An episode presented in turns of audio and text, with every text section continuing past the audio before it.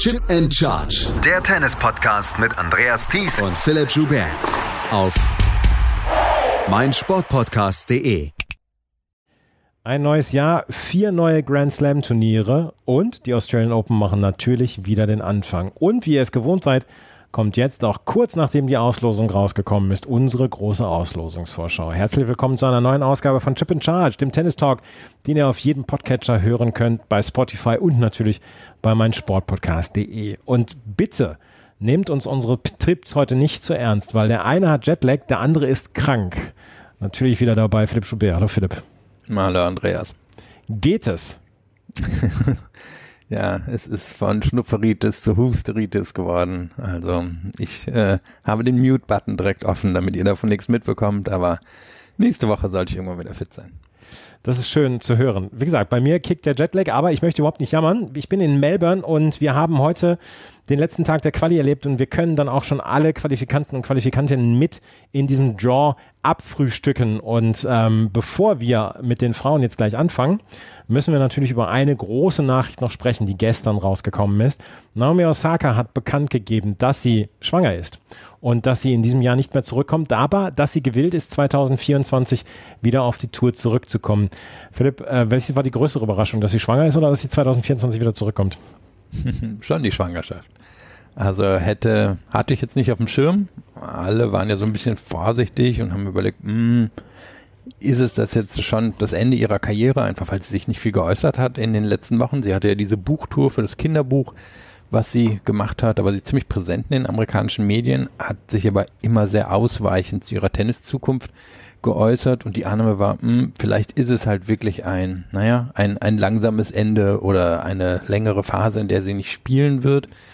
Und dann kommt sie mit einer Schwangerschaft um die Ecke. Hatte ich jetzt nicht auf dem Schirm. Also ich wusste, dass sie schon ziemlich lange mit ihrem Partner zusammen ist, aber hätte ich jetzt nicht gedacht, dass das schon der Fall sein könnte. Freut mich natürlich für sie, freut mich für die beiden. Wenn sie jetzt wirklich nächstes Jahr zurückkommt, dann kann das der Tour sicherlich nicht schaden. Das kann der Tour auf gar keinen Fall schaden. Ähm, wir haben in diesem Jahr, ich, wenn ich zur Anlage gehe, gibt es auch immer noch Plakate, an denen dann Naomi Osaka dann beworben wird. Und sie hat ja auch erst letzte Woche abgesagt. Von daher, das war dann schon mehr als verständlich, dass dann ähm, hier auch noch die Plakate waren wegen Naomi Osaka. Aber sie fehlt natürlich der Tour und sie fehlt dann auch ja quasi so ein bisschen als schillernde Figur, weil wir haben eine tolle Tour bei den Frauen mit äh, Iga Swiatek als Frontfrau. Aber wir haben schon häufiger darüber gesprochen, es bräuchte eigentlich noch so zwei, drei Antipoden gegenüber Iga Swiatek, dass wir ja, so, eine, so ein Melange an Spielerinnen haben, die dann dieses Tennis dann übernehmen können und die nächsten zehn Jahre dann auch in eine gesicherte Zukunft bringen können. Die ähm, Frauen haben die Auslosung heute auch bekommen und damit fangen wir nämlich jetzt an. Und da fangen wir natürlich dann auch mit der oberen Hälfte an. Iga Swiatek ist an eins gesetzt, Ons Jabeur an zwei gesetzt. Über Ons Jabeur sprechen wir gleich. Wir müssen über Iga Swiatek sprechen. Und die hat eine durchaus delikate Aufgabe. Die trifft nämlich auf Jule Niemeyer in der ersten Runde. Jule Niemeyer letztes Jahr Viertelfinale in Wimbledon, Achtelfinale bei den US Open. In diesem Jahr ist sie noch nicht so richtig auf Tour gekommen. Zweite Runde könnte auf Iga Swiatek, Panna Udvadi oder Camila Osorio treffen. Dritte Runde dann eventuell Marie Buskova oder Bianca Andrescu. Ich sag mal so, Iga Swiatek äh, muss von Anfang an hellwach sein. Sie ist natürlich die klare Favoritin gegen Jule Niemeyer. Wir müssen allerdings auch gucken, was macht die Schulter bei Iga Swiatek? Ja, ich finde es schon eine schwere Auslosung. Und wenn wir jetzt erstmal nur auf das Match gegen Niemeyer schauen, du hast gerade das Achtelfinale angesprochen, was Niemeyer bei den US Open erreicht hat und das war gegen Schwiontek. Und da hat sie den ersten Satz abgenommen. Der zweite war auch noch einigermaßen eng für die ersten fünf, sechs Spiele und hat Schwiontek das an sich gerissen. Ich kann mir was ähnliches hier vorstellen.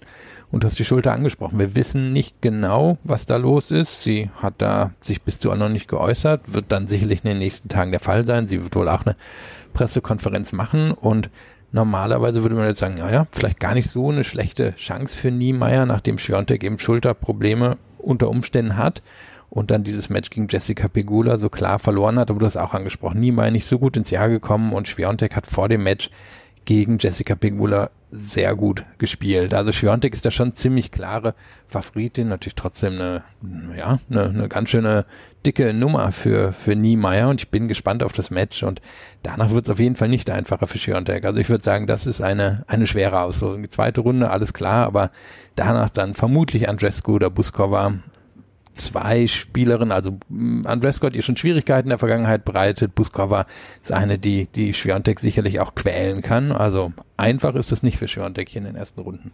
Das ist äh, wirklich eine sehr, sehr herausfordernde Aus Auslosung für Iga Schwiontek, finde ich auch.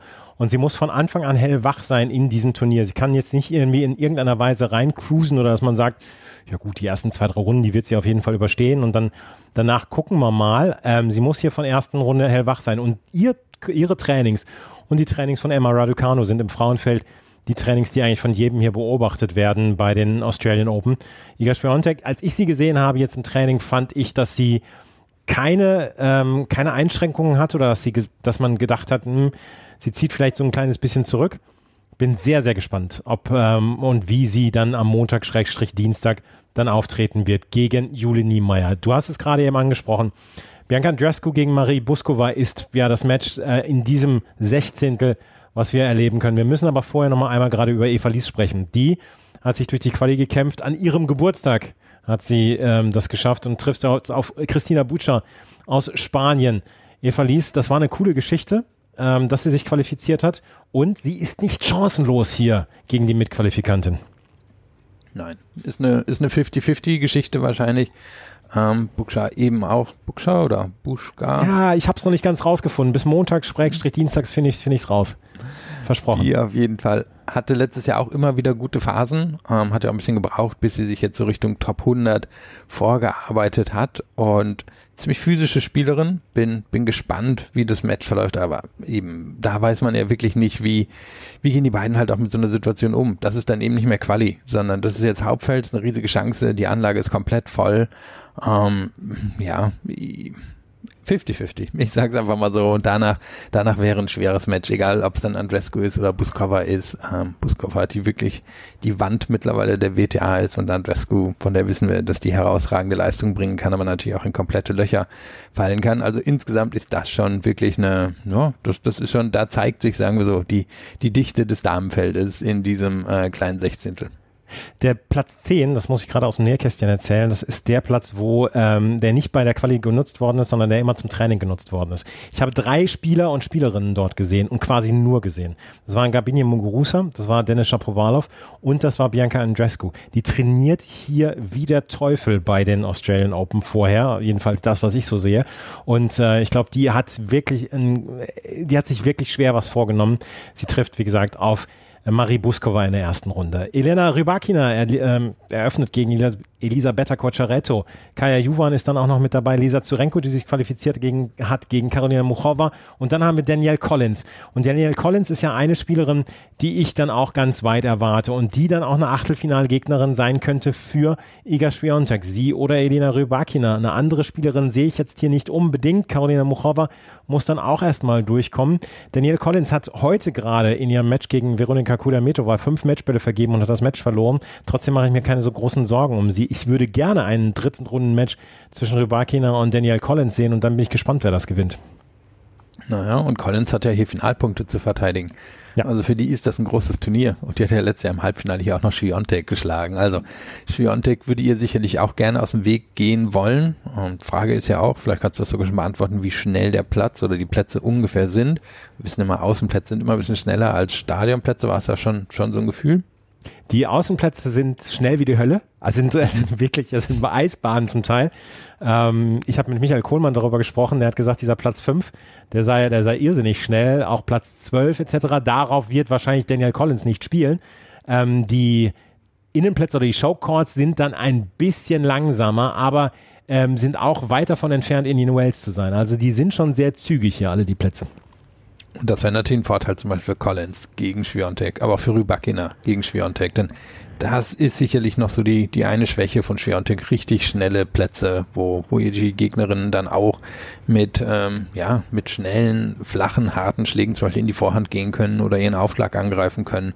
Also da, da ist die Möglichkeit da und Collins und Rybakina fallen da beide in die Kategorie rein, um das zum Beispiel gegen Schwiontek zu schaffen.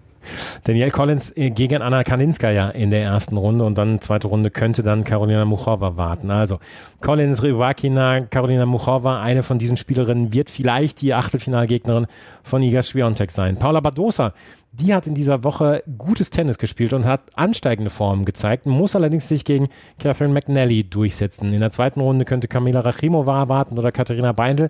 Ähm, dritte Runde dann wird wieder eine interessante Geschichte. Jelena Ostapenko, vielleicht Diana Jastremska. Jelena Ostapenko hadert ein bisschen mit ihrer Form. Für mich in diesem 16. Paula Badosa im Moment die Favoritin. Und das hätte ich bis vor einer Woche nicht gesagt. Ja, finde ich aber auch. Also wirklich gut reingekommen, ja schon beim United Cup gut gespielt, diese Woche gut. Die Bedingungen liegen ja an sich auch. Sie hatte ja, ja einen sehr guten Saisonstart 2022. Ist dann erst, Entschuldigung, in der Folge so ein bisschen abgestürzt. Und Jastremska und Ostapenko haben die beide in diesem Jahr noch kein einziges Match gewonnen. Ähm, und jetzt, ja, wüsste ich auch nicht im Moment, warum sie beide eine besonders gute Chance gegen Badosa haben sollten in diesen Bedingungen. Aber gut, schauen wir uns erstmal, wie es bei Badosa läuft. Wenn die jetzt wirklich zum Beispiel den, den Titel holt in Adelaide, dann ne, ist das sicherlich auch nochmal eine Anstrengung gewesen, mit der sie hier ins Turnier reinkommt. Da kann es immer sein, dass hier irgendwann die Puste ausgeht. Aber normalerweise würde ich erwarten, dass die hier mindestens in die vierte Runde kommt. Das glaube ich eigentlich auch erstmal. Paula Badosa, wie gesagt, gegen Katie McNally. Jinwen Zhang, die trifft auf Dalma Galfi in der ersten Runde, ähm, könnte in der dritten Runde auf Coco Gauff treffen. Coco Gauff hat ihrerseits eine durchaus auch herausfordernde Auslosung. Die trifft auf Katharina Sinjakova in der ersten Runde und dann vielleicht Emma Raducanu. Emma Raducanu, ich habe es eben gesagt, das äh, Training wird hier von den britischen äh, Kolleginnen und Kollegen quasi minütlich beobachtet Heute gab es dann äh, Wasserstand, dass das Training wohl sehr gut aussah von Emma Raducanu. Sie trifft, wie gesagt, auf Tamara Korpatsch. Coco Gauff für mich die klare Favoritin hier. Jin Wenjang hat mich ich möchte nicht sagen enttäuscht, aber da habe ich das Gefühl gehabt, sie ist vielleicht noch nicht ganz so weit, um ein Zwei-Wochen-Turnier durchzuhalten, weil äh, sie hatte auch diese Woche wieder Probleme, musste aufgeben. Und ähm, da ist vielleicht auch so ein kleines bisschen ein Fitnessfaktor. Ja, also äh, du sagst es, Goff ist die klare Favoritin, trotzdem interessant. Sie hat schon ein paar Duelle gegen Sinjakova gehabt, ihre erste Gegner. Ich meine, Bilanz ist 3-1.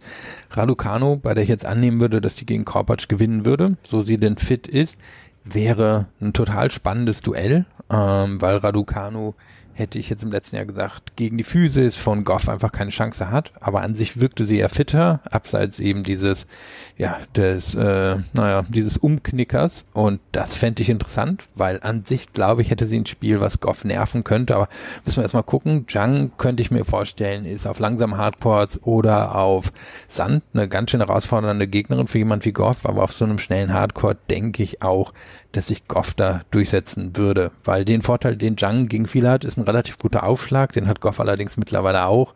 Und ich sehe nicht, wie sie mit ihrem eher Topspin-lastigen Spiel jetzt auf so einem Court Goff unbedingt unter Druck setzen könnte. Also ich glaube auch, dass Goff durchkommt, aber das könnte dann bei einem anderen Turnier oder unter anderen Bedingungen auch anders aussehen. Da, da wären, glaube ich, Gegnerinnen dabei, die ihr dann durchaus das Leben schwer machen könnten. Und hier könnte es dann zum Beispiel eine Badosa in der vierten Runde, der ich zutrauen würde, eine Goff zu besiegen. Jessica Bagula trifft auf Jacqueline Christian in der ersten Runde. Zweite Runde könnte Brenda Frivirtova warten. Er hat sich heute in einem drei Stunden Brocken durchgesetzt in der dritten Quali-Runde und hat sich jetzt mit 15 Jahren zum ersten Mal qualifiziert für ein Grand Slam Turnier und tut es ihrer Schwester Linda Frivirtova gleich. Die trifft auf Alexandra Sasnovic und dann haben wir Amanda Anisimova. Die trifft auf Marta Kostjuk in der ersten Runde. Und für mich ist Amanda Anisimova die komplett große Unbekannte. Ich glaube allerdings, dass sie auf schnellen Plätzen durchaus eine gute Chance haben könnte gegen eine Jessica Pegula in der dritten Runde. Was sagst du? Sehe ich auch so. Bin allerdings ein bisschen enttäuscht vom Saisonstart. Also ihr scheint auch so ein bisschen in den Matches die Luft ausgegangen zu sein.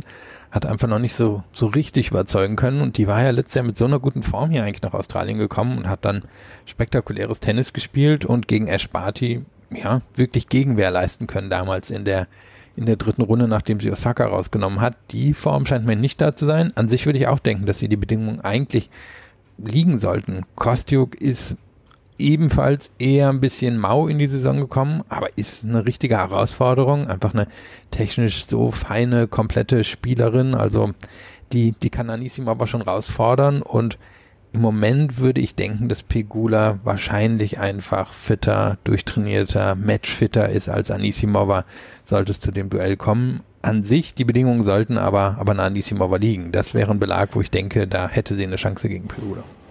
Und jetzt kommen wir in ein Achtel oder beziehungsweise in einen Bereich dieses Draws, der voll ist mit Namen, die entweder hier schon mal abgeliefert haben, die ständig abliefern bei Turnieren oder die zu den Abliefernden gehören könnten in der nächsten, in den nächsten zehn Tagen. Barbora Krajcikova gegen Sarah Bejlek. Sarah Bejlek, auch eine junge Spielerin aus der, aus der Tschechischen Republik. Man hat das Gefühl, wenn man in Prag an fünf Türen klopft, hinter drei Türen auf jeden Fall ist ein Top 100 Talent im tschechischen Frauentennis. Sarah Bejlek Nachdem sich Linda Noskova nicht äh, qualifiziert hat, haben sich Belik und ähm, Frivirtova qualifiziert. Dann ähm, zweite Runde könnte Clara Burell warten oder Talia Gibson. Petra Kvitova trifft auf Alison van Oudtwank. Beide Spielerinnen, die schnelle Böden bevorzugen. Coco Vandaway hat sich heute auch qualifiziert gegen Angelina Kalinina. Und dann haben wir Madison Keys, die auch mit schnellen Plätzen gut klarkommt, trifft auf Anna Blinkova. Wir haben Ayla Tomjanovic, die ja letztes Jahr so, so ein gutes Turnier gespielt hat, beziehungsweise die in Wimbledon und bei den US Open so gut gespielt hat, auch auf schnellen Plätzen. Wir haben Sophia Kanin, die in dieser und in der letzten Woche durchaus sehr, sehr ansteigende Tendenz gehabt hat, die auf Viktoria Azarenka trifft. Und dann haben wir unten noch Maria Sakkari. Das sind ganz viele Namen, die man hier im Viertelfinale erwarten könnte.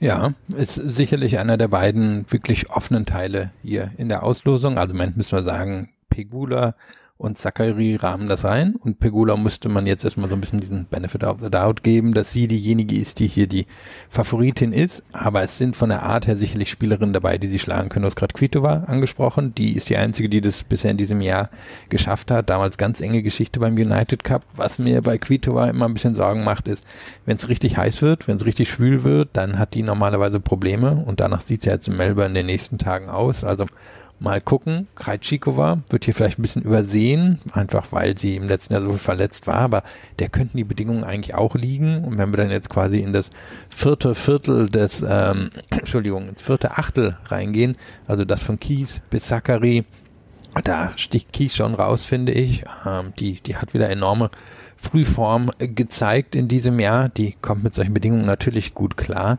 Und dann Kennen gegen Azarenka. Sicherlich einer der Höhepunkte hier der ersten Runde. Du hast angesprochen, Kennen wirklich jetzt zwei gute Wochen gehabt. Azarenka einen super Start in Adelaide 1 gehabt und seitdem so ein bisschen bisschen wieder der, der Motor ins Stottern geraten.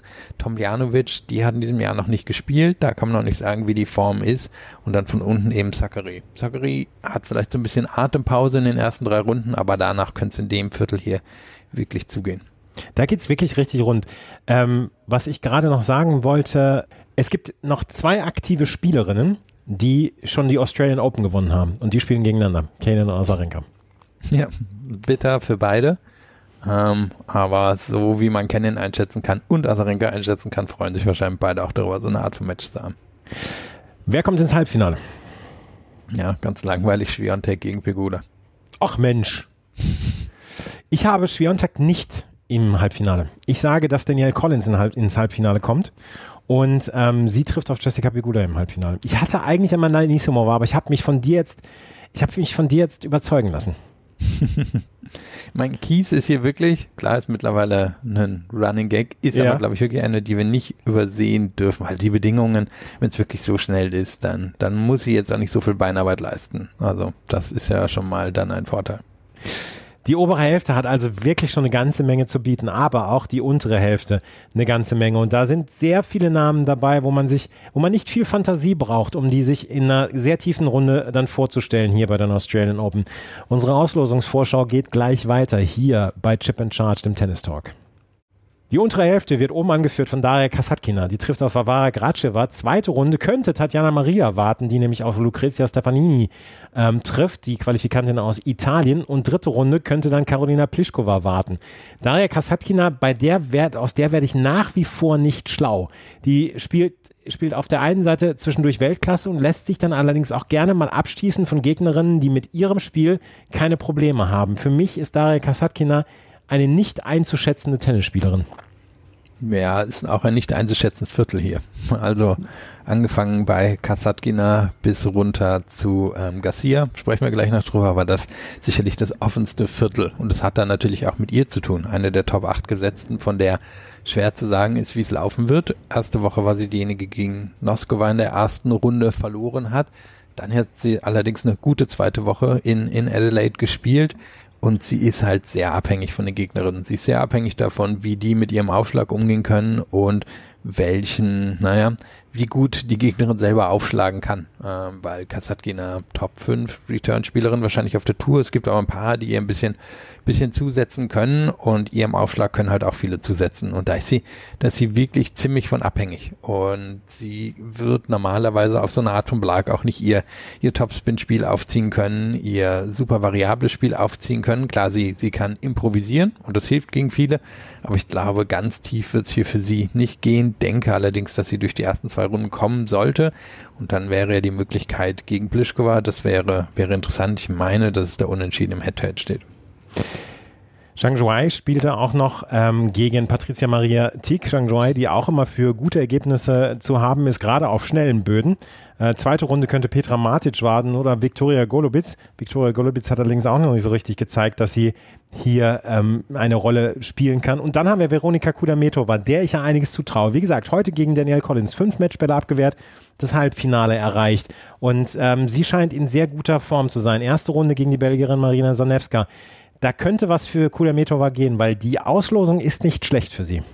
Ja, und Belag natürlich wie gemacht für sie. Also sie hat ähm, einen sehr guten Aufschlag und flache, harte Schläge. Und das sollte ihr wirklich eigentlich liegen. Das Ding bei ihr halt, und ich jetzt auch nochmal kurz gezögert, sie ist jetzt nicht die Königin bei den Grand Slam Turnieren. Erst im letzten Jahr überhaupt mal so ein bisschen mehr Erfolg gehabt, da vor jahrelang wirklich immer erste, zweite Runde rausgegangen. Von daher, ich, ne, sie, sie wäre diejenige, wo ich denken würde, das wäre die, die potenzielle, in Anführungszeichen, Überraschung fürs Halbfinale. Aber auf der anderen Seite ist sie halt auch dafür gemacht, hier irgendwie gegen eine relativ unbekannte oder eine, die im Klassement weit hinter ihr ist, schon in den ersten zwei, drei Runden rauszugehen. Das, das ist das Problem bei ihr, dass das einfach bei Grand Slam Turnieren immer wieder passiert. Annette Konterweit zum Beispiel, der kann das auch passieren. Die hat ihr Mojo, was sie vor etwas mehr als 15 Monaten hatte, komplett verloren. Trifft auf Julia Graper in der ersten Runde. Julia Graper sollte nicht die größte Aufgabe für Annette Konterweht sein. Zweite Runde Magdalinette oder Maya Sherif vielleicht auch nicht. Dritte Runde, aber dann könnte entweder Taylor Townsend warten oder Ekaterina Alexandrova. Ich traue ja Taylor Townsend auf diesem Boden so eine ganze Menge zu. Andererseits, Ekaterina Alexandrova kann mit ihrem Spiel natürlich ja auch komplett zerstörend sein. Ja, und Townsend hat jetzt zweimal in Adelaide gespielt, zweimal raus in der ersten Runde. Allerdings das Doppel gewonnen bei Adelaide 1. Also ist natürlich auch einfach eine, eine Wundertüte. Man hat mal Tage und Wochen, wo es super läuft und dann eine Zeit lang, wo es nicht so richtig läuft.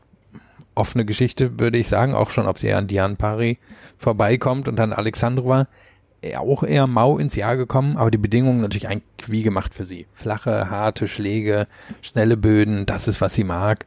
Und Konterweit, die hätte sich wahrscheinlich vor 15 Monaten noch über die Auslosung gefreut, aber bei der scheint irgendwie so ein bisschen die Freude generell weg zu sein. Ich meine, wenn sie, wenn sie mal einen großen Lauf bei einem Grand Slam Turnier hinlegt und der fehlt ihr noch, dann ist das hier eigentlich eine sehr gute Möglichkeit für sie. Annette Konterweit, ja, so ein bisschen freudlos ist es tatsächlich, was sie im Moment spielt und ähm, hoffen wir, dass sie dann irgendwann mal wieder auf die Beine kommt. Die nächsten acht Namen, die wir dort sehen, da sind einige dann auch wieder dabei, wo man sagt, wow, hier geht was ab. Irina Camelia Bigu, die ja gesetzt ist, wir haben in der letzten, im letzten Podcast darüber gesprochen, gegen Zhai Zheng. Dann Laura Siegemund vielleicht, Lucia Bronzetti, aber dann geht's ab. Leila Fernandes gegen Alice Cornet, wahrscheinlich der Blockbuster der ersten Runde und Caroline Garcia, die in der ersten Runde auf Catherine Sieboff äh, trifft. Catherine Sieboff, die in dieser Runde oder in dieser Woche das Kunststück fertiggestellt hat, sich zu qualifizieren, nachdem sie in der ersten Runde gegen Linda Noskova gewonnen hat. Linda Noskova, die ja letzte Woche im Finale stand in Adelaide. Und äh, Catherine Sieboff, da habe ich dann gedacht, kann sie diesen Sieg dann äh, bestätigen? Und ja, sie konnte und sie hat sich total darüber gefreut und auch für sie ist es das erste ähm, Grand Slam Main Draw und äh, sie trifft auf Caroline Garcia. Das ist natürlich eine denkbar undankbare Aufgabe, weil Caroline Garcia, die strotzt im Moment vor Selbstbewusstsein und das ist die Annette Konterwert von vor 15 Monaten im Moment. Ja, und natürlich jemand, dem wir, sag ich jetzt mal, als Menschen, die das Tennis folgen oder dem Tennis folgen, immer eine gewisse Skepsis entgegengebracht haben bei Grand Slam Turnieren. Da muss man allerdings sagen, hat sie es gut gemacht bei den US Open im letzten Jahr. Halbfinale war nix gegen Enchabeur, aber davor war das schon beeindruckend. Und eigentlich ist diese Auslosung wie gemacht für sie. Also klar, Fernandes in der zweiten Runde ist sehr unangenehm, weil Fernandes eben auch eine Art von Konterspiel hat, die, die einer Garcia schon ganz schön zusetzen kann. Aber wenn Garcia einen guten Aufschlagstag hat, dann glaube ich, kann, kann Fernandes da nicht wirklich gegenhalten. Und haben wir drüben, oben drüber gesprochen. Konterweit ist da drin, Alexandrova ist da drin. Das sind eigentlich Gegnerinnen wie gemacht für Garcia. Also Garcia spielt jetzt noch im Moment Adelaide 2. Ähm, weiß nicht, wie das Viertelfinale ausgegangen ist. Davor war das gut.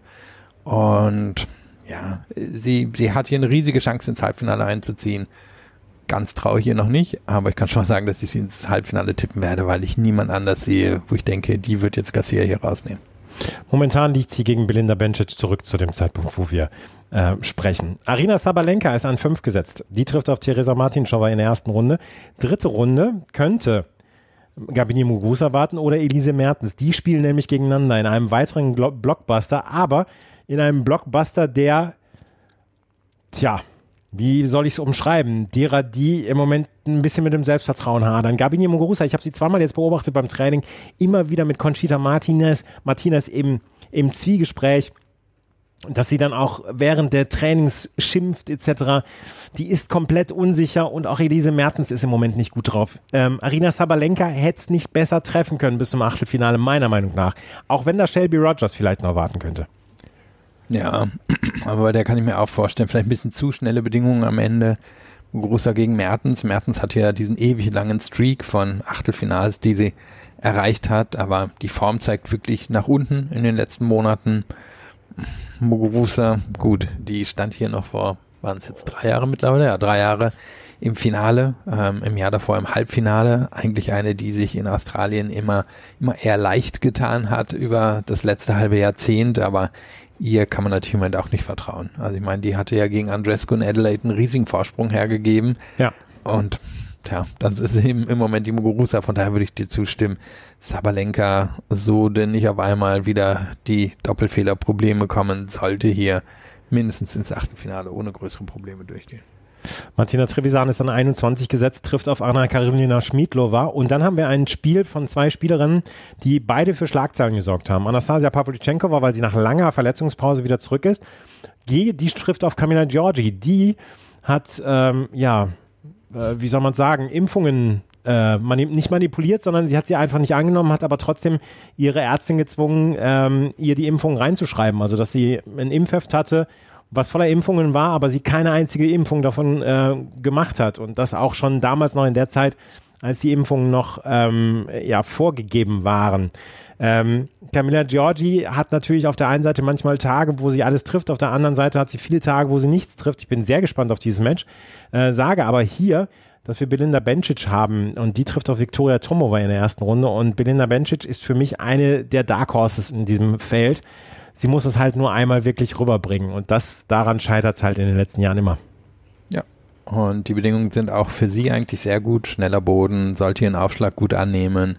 Ähm, hier kann sie ihr Spiel, wo sie die Power der Gegnerin nimmt und dann, dann die Richtung wunderbar ändert. Also ich meine, sie kann selber angreifen, aber großer starker Faktor ist eben diese Fähigkeit, die, die Geschwindigkeit der Gegnerin zu nutzen all das wäre hier eigentlich gegeben. Und du hast ja gesagt, gerade liegt sie gegen Garcia vorne. Sicherlich auch noch eine der Favoritinnen in Adelaide, um da den 500er Titel zu holen. Aber sie hat es halt noch nicht gezeigt. Und ähm, sie gegen Sabalenka in der vierten Runde, das wäre wär ein ziemlicher Blockbuster. Ich gehe davon aus, dass sie sich vorher qualifiziert. Ähm, Lou ist nicht mehr in der Form wie, wie noch vor anderthalb Jahren. Georgie kann immer einen guten Tag erwischen, aber ich glaube es nicht. Trevisan war eine super Geschichte beim United Cup, aber kann Bencic wahrscheinlich auch nicht gefährden. Also wird es vermutlich Sabalenka gegen Bencic hier werden.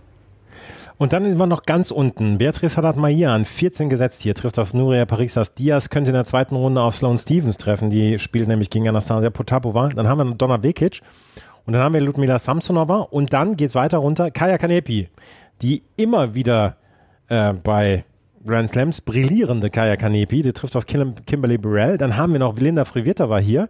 Dann haben wir Maketa Vondrushova, die in erstaunlicher Form auch wieder war in den letzten Wochen. Er trifft auf Ellen's Risk Armitage.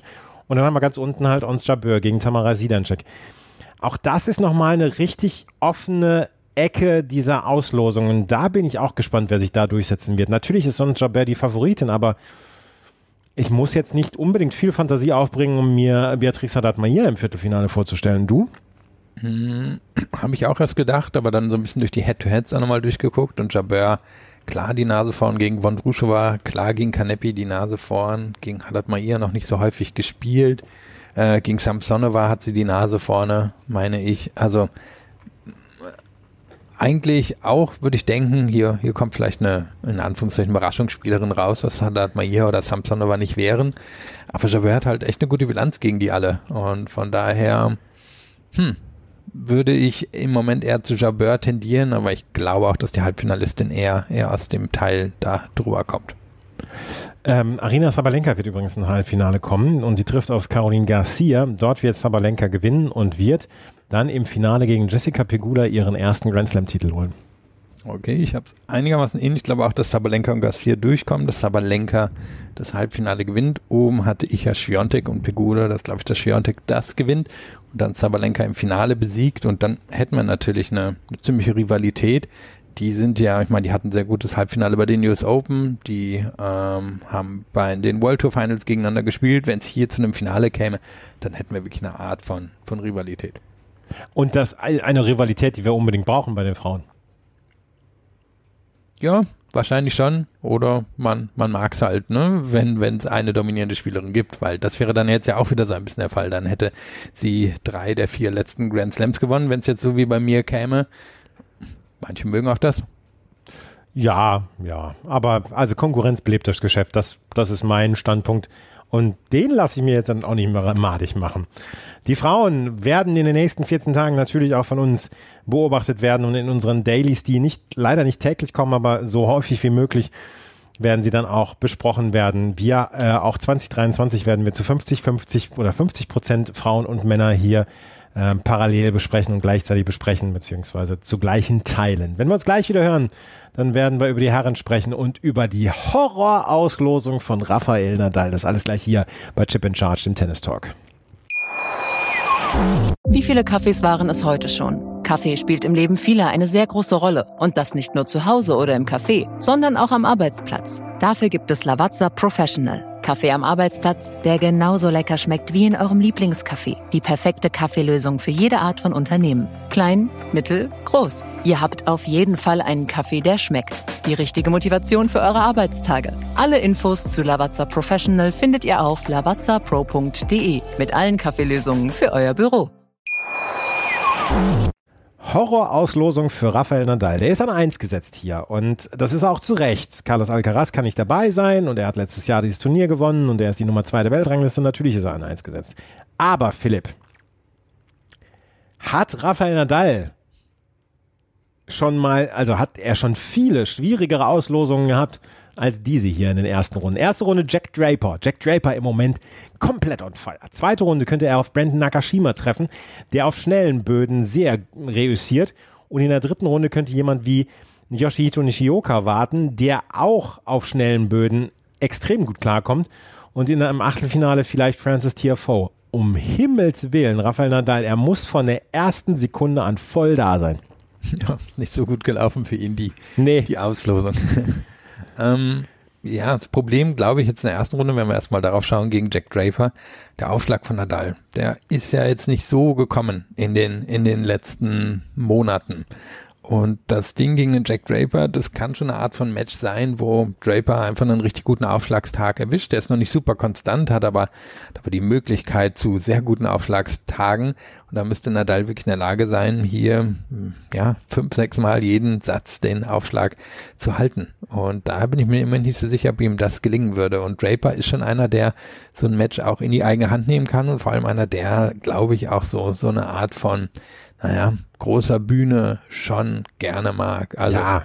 echt unangenehm für Nadal. War wahrscheinlich so einer der Top 5 Spieler, der Top 5 nicht gesetzten Spieler, die keiner von oben haben wollte und Nadal erwischt ihn halt und dann Nakashima in der zweiten Runde. Nakashima hat jetzt in diesem Jahr bisher nur ein Match gespielt und er hat letztes Jahr die Next Gen Finals gewonnen. Der ist wirklich ziemlich gemacht von seiner Anlage für flach, äh, für flach abspringenden schnellen Boden. Also Nadal wird in den ersten beiden Matches wahrscheinlich ziemlich zu kämpfen haben. Das wird er auf jeden Fall und die Night Session, auf die, also die ist schon gebucht, ja, von Rafael Nadal. Ich glaube, das können wir, können wir so sagen. Night Session gegen Jack Draper am Montag oder Dienstag. Das ist Must-See-TV. Da bin ich mir ganz sicher, dass das äh, ein Spiel ist, was wir unbedingt alle gucken müssen. Morgens um 9.30 Uhr in Deutschland, hier 19.30 Uhr in Australien. Rafael Nadal gegen Jack Draper. Wie gesagt, Yoshihito Nishioka ist noch mit dabei, der ist an 31 gesetzt, trifft auf Michael Ümer. Auch die beiden haben keine Probleme mit schnellen Böden. Karin Ratschanow ist dabei. Der trifft auf Bernabe Zapata Miraisch in der ersten Runde, zweite Runde Jason Kubler oder Sebastian Baez. Karin Ratschanow gehe ich davon aus, dass er sich in eine dritte Runde durchsetzen wird. Auf der anderen Seite kommt Francis Tiafoe. Der trifft in der ersten Runde auf Daniel Altmaier. Daniel Altmaier, der auf schnellen Böden noch nicht so ganz klar kommt wie auf äh, Sandplatz. Und zweite Runde dann allerdings vielleicht Oscar Otte. Und Francis Tiafoe gegen Oscar Otte könnte ich mir gerade auf diesem Boden als ein sehr interessantes Match vorstellen, weil Oscar Otte hat kein Problem mit schnellen Böden. Ja, und sollte eigentlich auch die erste Runde gewinnen. Ähm, Gegner dort Shang Jun Cheng, muss ich zugeben, ja. auch noch nicht so viel von gehört. Einer von von, naja, so den klassischen Academy-Spielern aus Florida, der aber in den letzten Monaten primär kleine Futures in Florida gespielt hat und sich darüber dann auch in der Weltrangliste etwas weiter nach oben gespielt hat, aber hier eine gute Qualität hatte. Also ähm, mal gucken, wie das gegen Otte läuft. Trotzdem ist Otte da natürlich Favorit und wir haben auch in den letzten Monaten häufiger darüber gesprochen, Otte hat echt einiges an Punkten zu verteidigen in den ersten Runden, also der sollte mal gucken, dass er da durchkommt und dann gegen Tiafo, das könnte zumindest unterhaltsam sein. Ich weiß noch nicht, ob ich so weit gehen würde, dass ich denke, dass Otte einen Spieler von dem Kaliber im Moment in einem Grand Slam schlagen kann, aber unter Druck setzen könnte er Tiafo wahrscheinlich schon. Das glaube ich auch. Ähm, Francis Tiafo trotzdem für mich im Moment der Favorit auf eine dritte Runde gegen Karan Ratschanov. Karan Ratschanov sollte eigentlich, auch wenn Karan Ratschanov gerne auch einen, eines Besseren belehrt, sollte eigentlich keine Probleme haben, in diese dritte Runde zu kommen. Hubert Hurkacz könnte Probleme bekommen, in die dritte Runde zu bekommen, weil er nämlich in der zweiten Runde auf Lorenzo Sonego treffen könnte. Erste Runde Pedro Martinez sollte kein, soll kein Problem sein, in Anführungsstrichen, aber auch Hubert Hurkacz hat ja seine Probleme in Australien. Und dritte Runde könnte dann Dennis Shapovalov warten. Der spielt in der ersten Runde gegen Dujan Lajovic und zweite Runde eventuell Ernesto Escobedo. Ernesto Escobedo, übrigens, der sein erstes Turnier jetzt spielt als Mexikaner. Der hat seine Nationalität gewechselt, war bis letztes Jahr noch für die USA spielberechtigt. Jetzt ist er für Me Mexiko spielberechtigt. Dennis Shapovalov, immer wenn ich ihn beim Training gesehen habe, hat er Returns äh, trainiert. Ja, wahrscheinlich schlaue, schlaue Idee. nicht, ja. nicht seine große Stärke. Ähm, du hast Turkac angesprochen, Bilanzen Australien, zweimal erste Runde, zweimal zweite Runde. Ja. Ähm, und hier ist Sonego in der zweiten Runde. Ich meine, da steht die Bilanz 4-2 oder 5-2 für Sonego. Also wird schwer für Hurkacz und wenn er es in die dritte Runde schafft, dann würde ich dort auch Shapovalov vorne sehen, der in Australien ja schon ein paar gute Auftritte hatte. Ähm, Im letzten Jahr hier eigentlich Nadal hätte rausnehmen müssen. Also denke, dass Shapovalov hier der Favorit ist, in die vierte Runde zu kommen. Shapovalov also an 20 gesetzt, da drunter direkt äh, Sebastian Korda, der trifft auf Christian Garin in der ersten Runde. Durchaus reizvolles Duell, allerdings glaube ich nicht, dass Christian Garin gerade auf diesen schnellen Böden ähm, so viel zuzusetzen hat und Sebastian Korda strotzt vor Selbstvertrauen. Zweite Runde könnte dann Arthur Rinderknecht äh, warten auf, auf äh, Sebastian Korda, der trifft nämlich auf Joske Watanuki. Und dann in der dritten Runde dann Daniel Medvedev. Der trifft auf Markus Giron in der ersten Runde. Ich hätte jetzt gesagt, bei den US Open hätte Markus Giron vielleicht so ein bisschen auch die Zuschauer auf seine Seite bringen können und, und hätte da auch so ein bisschen ja, kleines Gut gegen Böse machen können. Hier traue ich ihm das nicht so richtig zu. Für Daniel Medvedev ist das eigentlich alles wie gemacht. Ich habe ihn gestern im Trainingsmatch gegen, ähm, äh, gegen Novak Djokovic gesehen. Da war es eine sehr ausgeglichene Kiste zwischen den beiden. Daniel Medvedev ist mir ein kleines bisschen zu sehr unterm Radar, habe ich das Gefühl. Aber dritte Runde gegen Sebastian Korda könnte ein absoluter Blockbuster werden. Ja, und normalerweise er aber der Favorit hier, würde ich sagen, in dem Viertel. Also Korda, klar, da würde man denken, mh, hm, vielleicht eher so eine 70-30 Geschichte für Medvedev und das Match gegen Djokovic war gut, aber vielleicht auch ein klein bisschen enttäuschend, weil er nicht so richtig zusetzen konnte in den entscheidenden Momenten, aber ich denke, er hat noch zu viel Erfahrung für jemand wie Korda. Ähm, ich glaube, dass er zu stabil ist für jemand wie Shapovalov. Ich sehe Nadal nicht unbedingt überhaupt in Viertelfinale reinkommen ähm, und selbst da glaube ich, hätte Medvedev eine gute Chance. Also denke, er ist hier der Favorit auf den, auf den Halbfinaleinzug in diesem Viertel. Stefanos Tsitsipas, auch der wird sein Päckchen zu tragen haben in der nächsten Woche. Quentin Ali, Yannick Hanschmann, Rinky Hijikata, damit sollte er eigentlich die dritte Runde erreichen. Botik van der Sansrolp könnte sein Drittrundengegner werden, aber dann Achtelfinale. Lorenzo Musetti, der trifft auf Rückkehrer Lloyd Harris. Lloyd Harris hat in den letzten beiden Wochen zwei Challenger in Bangkok gespielt, ist nach langer, langer Verletzungspause wieder zurück. Ähm, könnte allerdings auch auf Yannick Sinner treffen. Ich möchte ja unbedingt ein äh, Duell Musetti gegen Sinner sehen und dann der Sieger gegen Stefanos Tsitsipas. Das wären zwei Matches, die mir sehr gut gefallen würden. Ja, Problem, Musetti war verletzt beim United Cup, Sinner sah verletzt aus in Adelaide. Also hoffen wir, die beiden sind fit genug. Sinner trifft ja auf Kyle Edmund, der sich in seinem Comeback echt extrem schwer tut. Ist natürlich ein bisschen bitter für Edmund, aber ich würde es auch gerne sehen. Und also äh, Musetti gegen Sinner und dann 2000 Sinner gegen Tsitsipas, weil wir erinnern uns ans letzte Jahr, da hat Tsitsipas Sinner hier wirklich komplett abgezogen. Also es waren, glaube sowas wie ein 6-3, 6-4, 6-2 oder so. Hätte aber auch ein 6-1, 6-1, 6-1 sein können. So klar, wie Tsitsipas das dominiert hat. Und jetzt eben die Frage, wie fit sind Musetti und Sinner? Bei Tsitsipas mache ich mir da keine Sorgen und ähm, ja, denke, dass der hier vermutlich dann am Ende auch durchgeht. Cameron Norrie ist an der Elf gesetzt. Äh, der trifft auf Luca van Asch in der ersten Runde. Und die britischen Journalisten haben schon alle gesagt, Mensch, die Auslosung war für die britischen Spieler nicht so ganz gut. Cameron Norrie hat es, glaube ich, noch halbwegs erträglich erwischt. Luca van Asch ist ein großes Talent, aber sollte kein Problem sein für Cameron Norrie in dieser ersten Runde. Dritte Runde könnte er auf Borna Coric treffen. Borna Coric trifft in der ersten Runde auf Jerzy Lehecka. Daneben ist dann noch Sunwoo Kwon oder Christopher Eubanks dabei. Cameron Norrie gegen Borna Coric ist für mich eigentlich schon eine gemachte Sache. Ja, und Choric hat eine relativ gute Bilanz gegen Norrie, aber muss sagen, Norrie natürlich in super Form beim United Cup gewesen. Um, ähm, vielleicht der formstärkste Spieler bisher in diesem Jahr. Nur, hm, wie weit kann ja am Ende für ihn gehen? Und kommt dann Choric vorbei, der, der unter anderem, glaube ich, damals gegen Norrie bei seinem Turniersieg in Cincinnati gewonnen hat. Ja, und dann haben wir unten noch Francisco Cerundolo, der auf Guido Pella trifft. Das ist ein, ein Sandplatzduell von zwei Spielern, die vielleicht auf dem Court 5, dem schnellsten der Anlage, dann gegeneinander spielen könnten. Das könnte lustig werden. Und dann haben wir Stan Wawrinka, der auf Alex Moljan trifft. Stan Wawrinka diese Woche hat er mit Alexander Zverev unter anderem trainiert. Und dann ganz unten Felix Auger-Aliassime, der trifft auf Wajek Pospisil in einem rein kanadischen Duell. Ja, Felix Auger-Aliassime, wir haben so viel schon über ihn gesprochen und über seine ja, Fähigkeit, dann auch Matches zu verlieren, die er eigentlich klar gewinnen müsste. Aber trotzdem sollte er doch ins Achtelfinale kommen. Ja, also durch die ersten drei Runden muss er, glaube ich, durch. Also ja, da, da gibt es nicht so richtig viel Diskussion, oder? nee. Pospisil hat ihn zwar in der Vergangenheit schon besiegt, aber da, da war er noch nicht so stark und er ist besser als Pospisil in, in allen Belangen, außer vielleicht am Netz. Ähm, Wawrinka glaube ich, kann ihm nicht so viel zusetzen. Dann mal gucken, wer überhaupt in der dritten Runde kommt, Mute oder so. Also da muss Oje Aliassim durch und eigentlich müsste er auch den Anspruch haben, dann Nori oder Choric im Achtelfinale zu schlagen. Klar, Nori ist so formstark, aber der liegt ihm eigentlich auch. Also normalerweise müsste Oje Aliassim hier ins Viertelfinale einziehen, um, sag ich mal, hier ohne Enttäuschung aus dem Turnier rauszugehen. Aber gestern zum Beispiel war es windig hier in Melbourne. Und da sehe ich ihn doch schon wieder, wie er am struggeln ist absolut im Bereich des Möglichen und er hat es halt einfach außerhalb der Halle noch nicht bewiesen, dass er ein Top-5-Spieler ist, sondern im Moment eher ein 6 bis 12 Spieler oder so, wenn, wenn kein Hallendach da ist. Ja, wenn ein Hallendach da ist, ist alles in Ordnung. Wenn er in der Margaret Court Arena spielt, in der John Kane Arena oder in, in der Rod Lever Arena, sollte er safe sein. Aber es kann auch sein, dass er in die Kia Arena verlegt wird oder so. Und dann, ja, dann ist das Geheul am Ende wieder groß. Ins Halbfinale kommt meiner Meinung nach äh, Daniel Medvedev Tja, und dann, auch das ist langweilig Stefanos Tsitsipas für mich. Ja, genau selber Tipp. So, seltene Einigkeit bei uns, was die Halbfinaltipps angeht. Ähm, wir gucken mal, ob wir gleich auch bei der unteren Hälfte eine Einigkeit haben.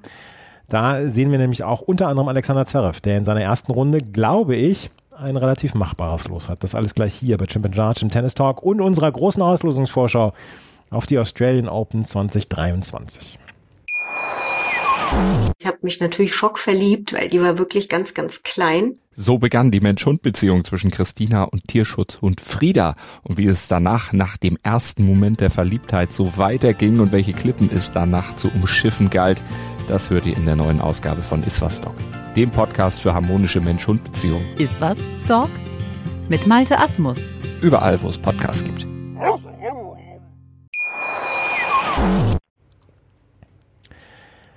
Wir fangen an, bevor wir über Alexander Zverev sprechen, allerdings mit einem absoluten Blockbuster, den ich gerne bei zwei Spielern von einer gleichen Form und von guter Form gesehen hätte. Problem ist, einer dieser beiden hat nicht die Form. Das ist Dominik Thiem. Der trifft auf Andrei Rublev. Dominik Thiem hätte ich ein anderes Los gegönnt. Ich hätte ihm nicht Andrei Rublev gegönnt, der im Moment in guter Form ist und hier der klare Favorit ist gegen Dominik Thiem. Oder siehst du das irgendwie anders? Habe ich, hab ich was übersehen? nee. Form von Team nicht so gut. Hat jetzt ein Vorbereitungsmatch gespielt, relativ klar verloren. Hat keine so gute Bilanz gegen Rublev. Ähm, Bedingungen vielleicht auch nicht unbedingt die für Team.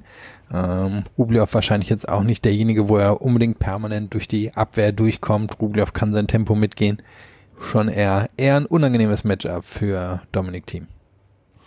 Zweite Runde könnte dann Max Purcell, der sich durch die Quali durchgekämpft hat, warten oder Emil Rusuvori aus Finnland und dritte Runde dann Dan Evans. Und Dan Evans ist ja so ein Spieler, der gerne mal, auch gerade so ein Spieler wie Andrei Rublev, äh, so frustriert, dass der am Ende nicht mehr weiß, wo vorne und hinten ist. Ja, auch eine gute Bilanz. Ähm, entweder 4-3 oder 4-4, hab's jetzt nicht direkt vor der Nase, aber hat Rublev schon auch in großen Matches, bei großen Turnieren und vor allem auf schnellen Belegen besiegt. Und Evans wird ja auch den Anspruch haben, mindestens ins Achtelfinale einzuziehen. Also so, so sieht er sich und dem traue ich das auch zu, ähm, dass er einen Rublev hier zum Beispiel schlagen kann. Dan Evans gegen Rublev vielleicht in der dritten Runde. Achtelfinale könnte dann Nick Kyrgios warten. Oder Holger Rune. Die beiden sind nämlich in ein Sechzehntel gelost worden. Nick Kyrgios trifft auf Roman Safiulin. Wir wissen bei Kyrgios nicht, wie er aussieht. Wir werden es morgen eventuell ein bisschen erfahren, wenn er sein Showmatch hat gegen Novak Djokovic, was innerhalb von 58 Minuten ausverkauft war. Ein Trainingsmatch. 20 Dollar die Karten, das sind ungefähr 14 Euro. Ähm, geht natürlich an einen guten Zweck, die, äh, die Erlöse aus diesen Eintrittskarten. Aber Kyrgios wird morgen zum ersten Mal dann auftreten. Er hat nur Schlagzeilen dadurch gemacht, dass er erstens in dieser Breakpoint-Doku sehr ausführlich äh, betrachtet wird und dass er jetzt eingestiegen ist in ein, ein, australisches Basketballteam. Da hat er heute eine Pressekonferenz zugegeben. Nick Kyrgios trotzdem erste Runde gegen Roman Safiullin sollte nicht das Problem sein. Zweite Runde gegen Hugo Imbert oder Richard Gasquet sollte meiner Meinung nach auch kein Problem sein. Dann aber die dritte Runde, Holger Rune. Aber Holger Rune, finde ich, hätte auch eine durchaus schwierige Aufgabe mit Maxime Cressy äh, vor sich. Holger Rune, da bin ich mir nicht ganz sicher, ob er die Form aus dem letzten Jahr hat. Ja, und ob er die Bedingungen so mag. Also ja. das bin ich mir auch nicht, nicht unbedingt sicher. Und Cressy ist natürlich der Spieler, oder Cressy natürlich mittlerweile, der ihn genau unter so Bedingungen schlagen kann. Kurs kann ihn unter diesen Bedingungen auch schlagen. Ähm, ich glaube, keiner wäre jetzt am Ende wirklich überrascht, wenn er hier ins Viertelfinale käme, aber ich sehe ihn jetzt hier mindestens hinter Kios, wahrscheinlich hinter Rublev ungefähr auf Augenhöhe mit Evans, würde ich jetzt mal behaupten. Und ähm, bin, bin sehr gespannt, vor allem auf die Form von Kyrgios. Also eigentlich wäre das die Art von Auslosung, die ihn mindestens ins Viertelfinale spülen sollte.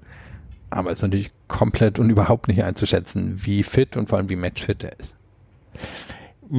Also mir macht bei Nikiras immer Sorge, also ich glaube, dass er, dass er auf dem Punkt fit sein kann und seine Spielstärke aus austeilen kann, dass er seinen guten Aufschlag hat, dass er seine fantastische Vorhand hat, dass er die geschobene Rückhand hat. Das, das, ist alles das, worum ich mir keine Sorgen mache. Worum ich mir Sorgen mache, ist, dass er dann in der zweiten oder dritten Runde ein Match hat, wo er über vier Stunden und fünf Sätze gehen muss und dann verletzt ist und dann nicht mehr in der nächsten Runde abliefern kann. Und das ist etwas, was nach wie vor das große Problem bei Nick Kyrgios ist. Und äh, da bin ich sehr gespannt, wie das äh, laufen wird, weil er hat noch kein Match in diesem Jahr, beide Vorbereitungsturniere abgesagt und äh, ja, jetzt sind wir ja, mal gespannt gegen Umbert hat er ja schon so ewig Matches, meine ich, in der Vergangenheit ja. gehabt. Also das wäre der perfekte Kandidat dafür.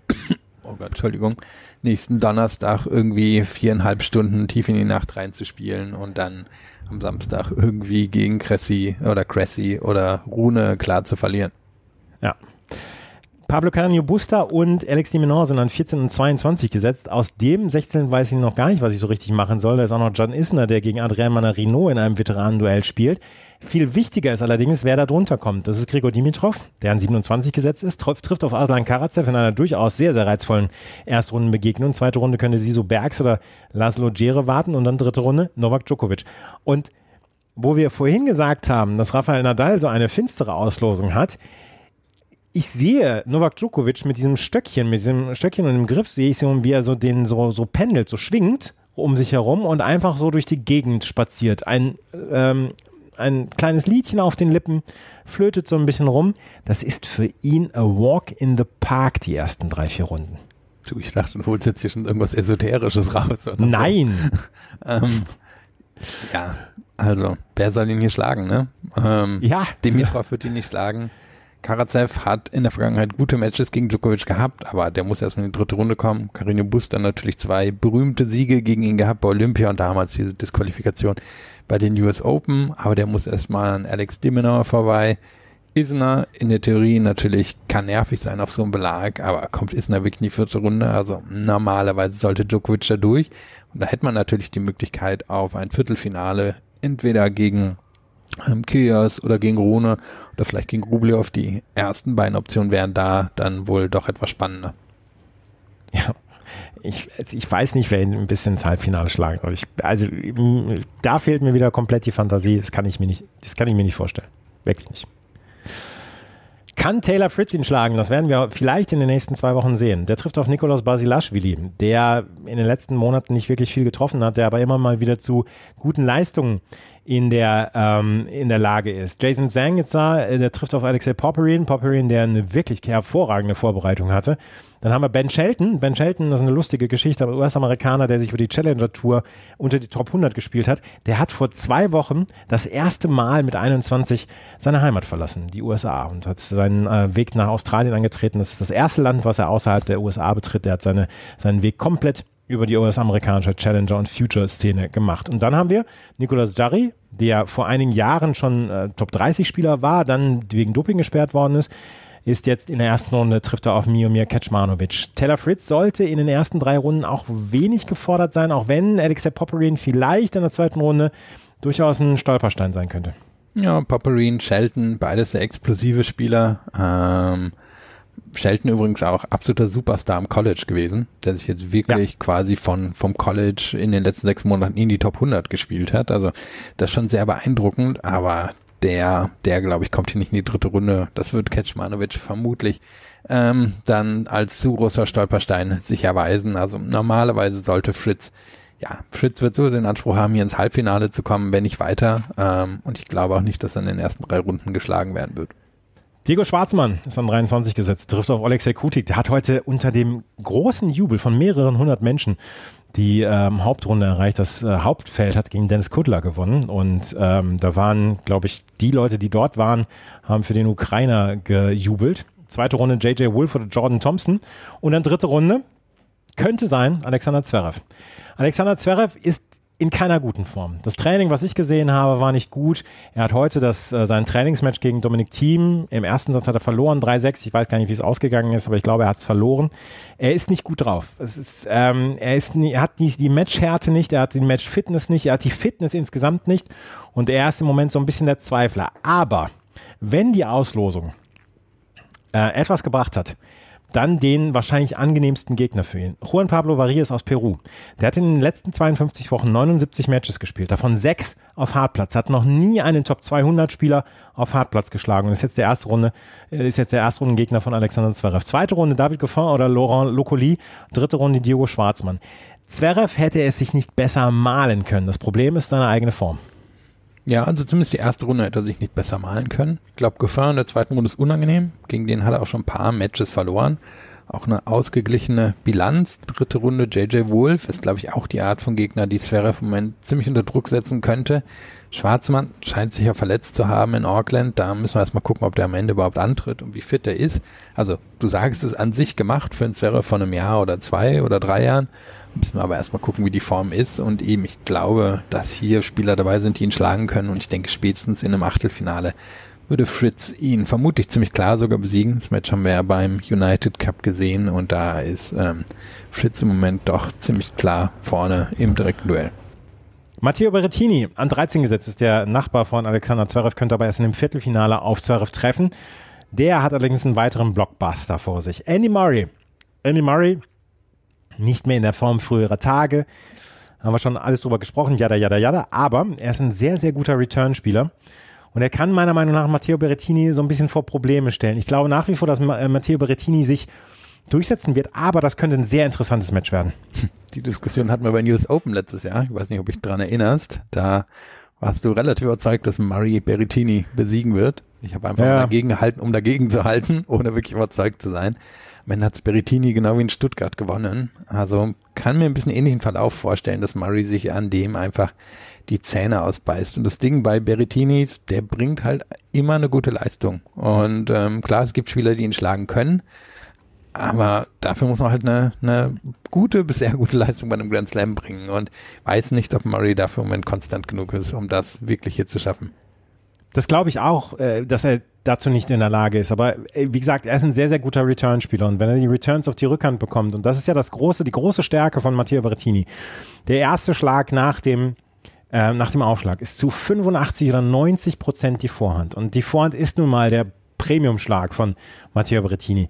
Und das musst du, dieses Muster musst du halt unterbrechen. Und ich traue das jemandem wie Andy Murray halt zu, weil der ein sehr, sehr guter Return-Spieler ist. Deswegen habe ich auch dieses Mal wieder gesagt, dass das ein interessantes Match werden könnte. Und ja, ich, ich höre es. Ich höre es, dass man sagt, Andreas, jetzt reiß dich mal zusammen, das ist eine klare Geschichte etc. Ja, ich kann nicht aus meiner Haut. Wir werden es rausfinden. Wir werden es rausfinden.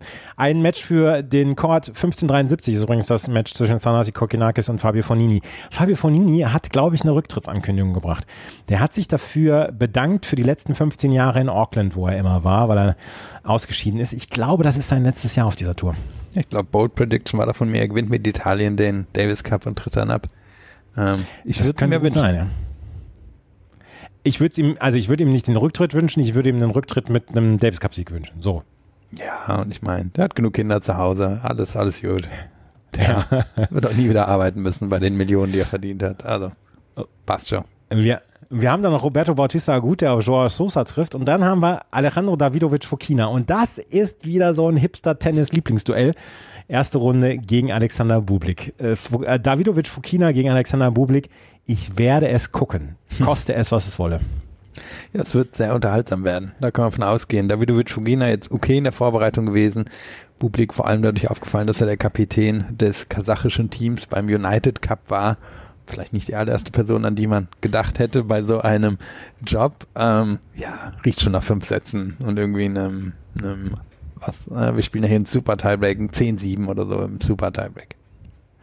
Ähm, das ist übrigens so ein Match für die John Kane Arena, ganz hinten in der Ecke ähm, der, der Anlage. Die John Kane Arena, so ein kleines bisschen das ungeliebte Kind im Moment von den Australian Open, nachdem jetzt auch die Kia Arena noch äh, dazugekommen ist. Das werden wir dann sehen. Jan-Lennart Struff, der hat sich souveränst qualifiziert für dieses Turnier. Ähm, drei Matches, keinen Satz abgegeben, in keinem Satz mehr als vier Spiele abgegeben und hat mal wieder Lospech bekommen.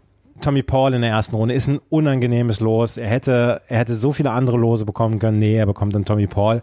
Natürlich jetzt kein Gesetzter, trotzdem ist das wieder eine unglückliche Geschichte für Jan Landstruff. Ja, wir hatten ganz oben in der Auslosung Top 5, unangenehm, unang ungesetzte Spieler so ungefähr benannt und da ist Tommy Paul natürlich dabei. Also vom Niveau her im Moment locker ein Top 25 Spieler, vielleicht sogar ein Top 20 Spieler.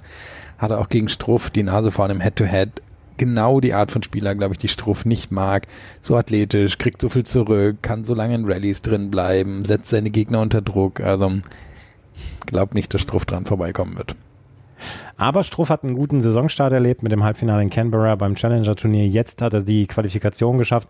War sehr zufrieden. Ihr habt es vielleicht gehört im Interview, was ich mit ihm geführt habe, im anderen Podcast, den wir heute veröffentlicht haben. Und ähm, darauf kann er auf jeden Fall aufbauen. Und dann haben wir uns noch Kaspar Ruth an zwei gesetzt. Und über den spricht ja gar keiner bei diesem Turnier bislang. Also wirklich überhaupt niemand.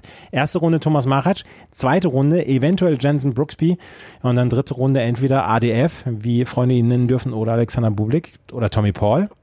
Kaspar Ruth hat es auch schon mal Struff. besser. Oder Jan-Lennart Struff. Kaspar Ruth hat es auf jeden Fall auch schon mal besser erlebt Ja, mit seiner Auslosung.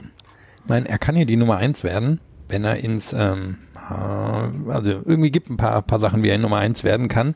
Ist auch nicht super unrealistisch und er hat uns immer wieder Lügen gestraft in den letzten zwölf Monaten bei Grand Slam Turnieren. Aber kommt der an einem Berrettini hier vorbei? Kommt der an einem Bautista gut vorbei? Kommt der an einem Taylor Fritz vorbei? Und das müsste er alles schaffen, um ins Halbfinale einzuziehen. Ohne gibt's die Nummer eins nicht. Ich glaube am Ende nicht. Ich glaube, Schluss ist wohl gegen Berrettini, gegen den hat er beim United Cup schon verloren. Ja, er hat ihn letztes Jahr bei News Open besiegt, aber ich glaube, die Bedingungen in Australien sind besser für Berrettini. Also glaube, es wird relativ früh zu Ende gehen für Ruth und ich glaube, in der Öffentlichkeit wird sowieso so wahrgenommen werden, dass die zweite Hälfte halt die von Djokovic ist, egal ob da jetzt Ruth ganz unten steht. Ja, ist sie auf jeden Fall. Djokovic gegen Fritz oder wen hast du da? Ja, genau. Ja, ich nämlich auch. und dann gewinnt Djokovic nämlich gegen Taylor Fritz und gewinnt auch das Finale gegen Daniil Medvedev.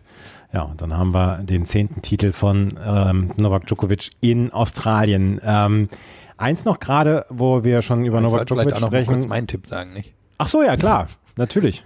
Ich Bitte. Natürlich auch Djokovic im Finale und als Sieger, aber gegen Tsitsipas. Und ich glaube, das könnte sehr unterhaltsam werden, wenn es dazu käme. Aber jetzt bitte an dich. Aber du hast Djokovic noch als Sieger. Ja, ja, das schon. Ach so, ja. ja. Ähm, worüber wir gerade noch sprechen können, ist, Novak Djokovic hat nächste Woche seinen ersten Auftritt oder morgen ja auch schon seinen ersten Auftritt ähm, nach seinem, nach seiner Deportation letztes Jahr. Das Wort geht einem immer noch nicht so richtig gut über die Lippen, wenn man im, im Tenniskontext von einer Deportation spricht.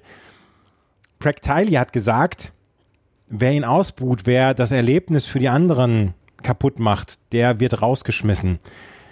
Bei den Australian Open ist schon mal schon wieder sehr konsequent hier äh, versucht, Harmonie zu schüren. Und das ist ein meiner Meinung nach sehr komisches Gebaren. Wie geht's dir damit, mit der Nachricht?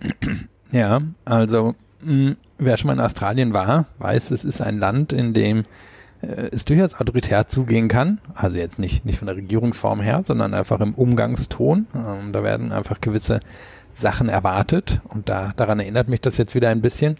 An sich ähm, finde ich es überhaupt nicht angemessen, so eine Vorgabe zu machen. Auf der anderen Seite ist es natürlich eine Privatveranstaltung. Der Veranstalter kann also ähm, für sich wahrscheinlich in Anspruch nehmen, so etwas durchzusetzen.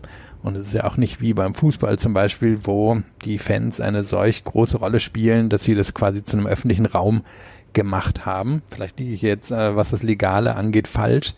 Aber ähm, ja, ich, finde es sehr problematisch. Aber ich glaube, da es eben eine Privatveranstaltung ist, können sie es durchsetzen und es überrascht mich nicht, dass es so gemacht wird. Ja, mich auch nicht. Ähm, naja, wir werden sehen, wie, die, äh, wie der Empfang ist. Ich glaube nicht, dass er schlecht sein wird. Ähm, wir werden auf jeden Fall in der nächsten Woche dann auch darüber berichten, wie es abgelaufen ist. Und wir werden es morgen dann ja auch sehen im Match gegen Nick Kyrgios. Wann ihr auch den immer hört, den Podcast, vielleicht auch ähm, gestern, wenn ihr den Podcast erst am Samstag hört. Das war's mit dem heutigen Podcast, mit der ähm, Auslosungsvorschau auf die Australian Open. Bitte verzeiht uns, dass wir beide ein kleines bisschen derangiert sind und waren. Ähm, Philipp krank, ich noch wirklich Jetlag geplagt. Aber wir hoffen, es hat euch Spaß gemacht. Wenn euch das gefällt, was wir machen, freuen wir uns natürlich über Bewertungen, Rezensionen bei iTunes und Spotify. Folgt uns bei Twitter und Instagram. Ich bin bei Instagram in diesen Tagen auch sehr aktiv. Also folgt da ruhig mal rein, wie die jungen Kids so sagen. Vielen Dank fürs Zuhören und wir hören uns Montag, spätestens Dienstag mit, der, mit dem ersten Daily. Vielen Dank fürs Zuhören. Bis zum nächsten Mal. Auf Wiederhören.